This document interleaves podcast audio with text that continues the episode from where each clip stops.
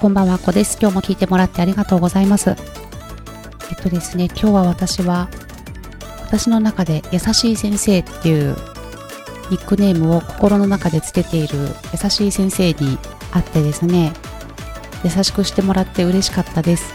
そんな穏やかな気持ちになる日でした。えっ、とですね、今日なんですけれども、えっ、と、前回の音声では、コピーライティングについての私の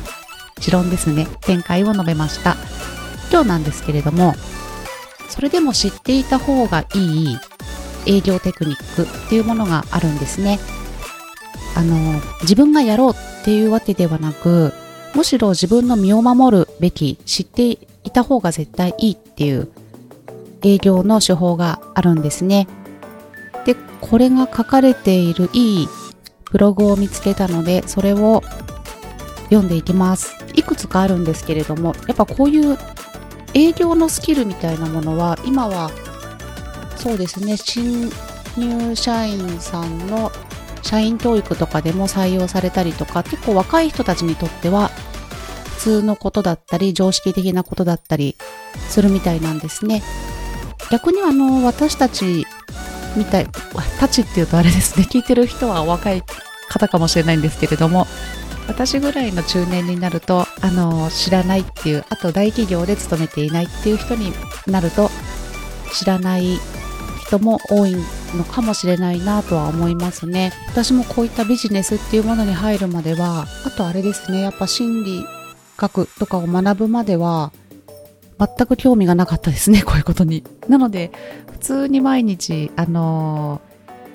営業とは離れたことをしている方とかは知らないこととかもあるかもしれないですね。はい、じゃあ読みます。えっ、ー、と、まず1個目。相手との人間関係を築くのに有効なミラーリング。このミラーリングっていうのは結構聞いたことがある人多いかと思います。これはですね、読みますね。初対面の場面など人間関係を構築するのに有効なテクニックです。テクニックといってもやり方は非常に簡単で、相手の行動をそのまま真似するだけでいいのです。と書いてありますね。例えば何かこう、書類を持ったら同じような仕草をしたり、どこか上の方を見たら上の方を見てみるとか、そういった鏡のような行動をすると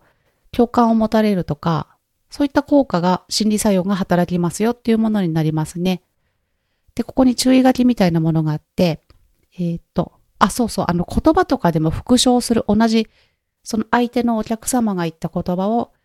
復唱するだけでもすごく効果があるそうなんですね。なんですけど、あまり露骨にやりすぎると気づかれてしまう可能性があるって書いてあります。まあ、こういうのがすごく上手な方ってやっぱ自然にできる人とかもう本当にいますよね。まあ何かこう、セールスの方とかが急に来て、行動とかを見てて、あ、この人はミラーリングの手法を自分にしているとかそういうのが見えたら、また面白いんじゃないかなと思います。はい、次ですね。小さな提案を、小さな提案を繰り返すフットインザドア。これも聞いたことある方多いんじゃないですかね。聞いたことっていうか、多分これは、あの、この、なんて言うんですか？方法を実際サービスを受けたことがある人っていうのはほとんどだと思うんですね。読みますね。フットインザドアは営業経験が心理学に発展した法則で、訪問営業の時にドアに足をかけて最初の話を聞いてもらえたら契約できると言われた営業としての経験、経験則を心理的に研究したことが由来です。人は心理上一つの提案を受け入れると次の提案を受け入れやすくなる傾向があります。これを一貫性の法則。これも聞いたことある人多いんじゃないですかね。と言い、一度受け入れたものを拒否するのは良くないことだと考える心理法則ですとありますね。よくあの、スーパーとかで試食ウインナーとか焼いてるおばちゃんとかいて、いかがですか？って言って試食やってたりとかしますよね。あれもちょっとこれになりますよね。あとあの、なんて言うんですか？乳製品とか牛乳とか、ああいったものも、あの、お試しでお金はいらないので飲んでくれませんかとか、何かをもらっちゃうと、次断れないなっていう、そういうのをうまく使っている手法になりますね。そうなんですよね。無料でプレゼントをさせてください。次は、そうだな。無料なんですけれども、アンケートに答えてもらえませんかとか、結構そういうのって、あの、ああとあれですね、飲食店とかに行って、あの、ドリンクを一杯サービスするので、LINE に登録してくれませんかとか、そういったものになりますね。次来ると、1000円分の券がつきますとか、割引がありますとか、1000円はないか500円ぐらいですかね。まあそういうのもなりますね。まあ、他の効果もそこにはいろいろ含まれるんだと思いますけれども、何か最初にもらっちゃうと次断りづらいみたいなそれをじわじわこうレベルを上げていくといった営業、販売、スキルになりますね。はい、次行きますね。大きな提案で本当に提案したり、内容のハードルを下げるドアインザフェイス。これも聞いたことないか。あ、でも、絶対これ、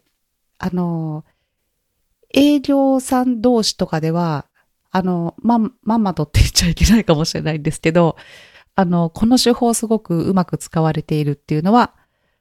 あると思います。それはですね、さっきのとは真逆になるんですね。あのー、なんて言うんですか？ああ、この読みますね。えっ、ー、と、えっと、まずは顧客が受け入れられないような過大な要求を出し、あえて断らせた上で顧客が受け入れられる水準まで要求を下げていくテクニックとあるんですね。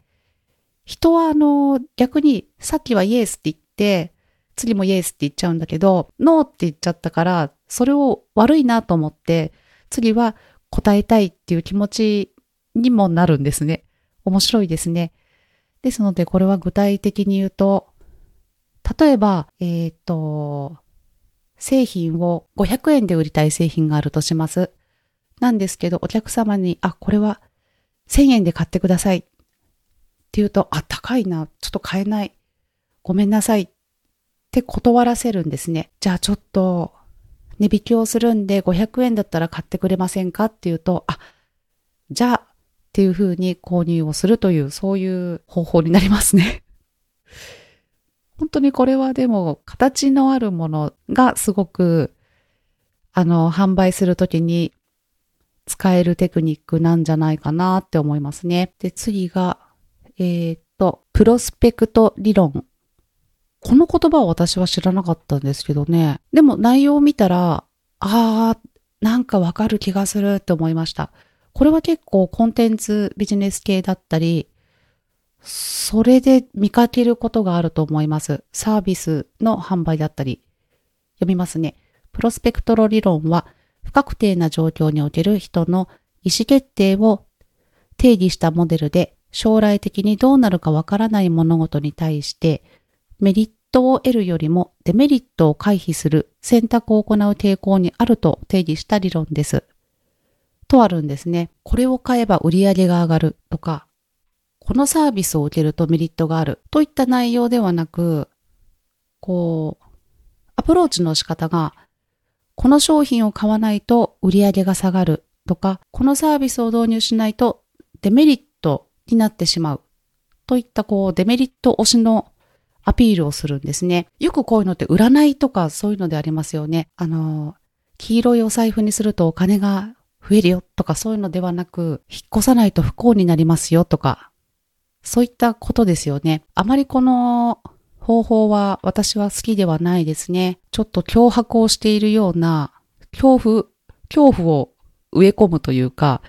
あの、エスカレートするとそんな感じになってしまうと思うので、これは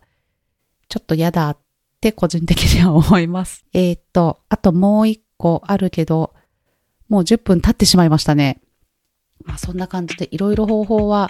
あって、こういったものはすごくネットで見るといろいろな販売手法があるので、あれですね、もう身を守るためにっていう呼吸をするように本当にこういうもう体に染みついて自然とこういう行動だったり言動だったりができる方っていうのはそうですよね。営業職をして何十年っていう方もいっぱいいると思いますんでなのでこういった手法を今取っているんだなっていうのを見るだけで購入者側の立場としてもとても安心というか後からあれなんでこんなの買っちゃったんだとかそうやって後悔することも減ってくると思いますのでこういったことを調べて勉強していく。そしてやっぱそうですね営業成績のいい方の行動を見るとかそういうのってあの普段から会社員の方とかもすごく勉強になることだと思うのでおすすめです。そんな感じで今日は営業の人たちが敏腕営業職の方がやっているテクニックのお話でした。今日も聞いてもらってありがとうございました。ではまたアッコでした。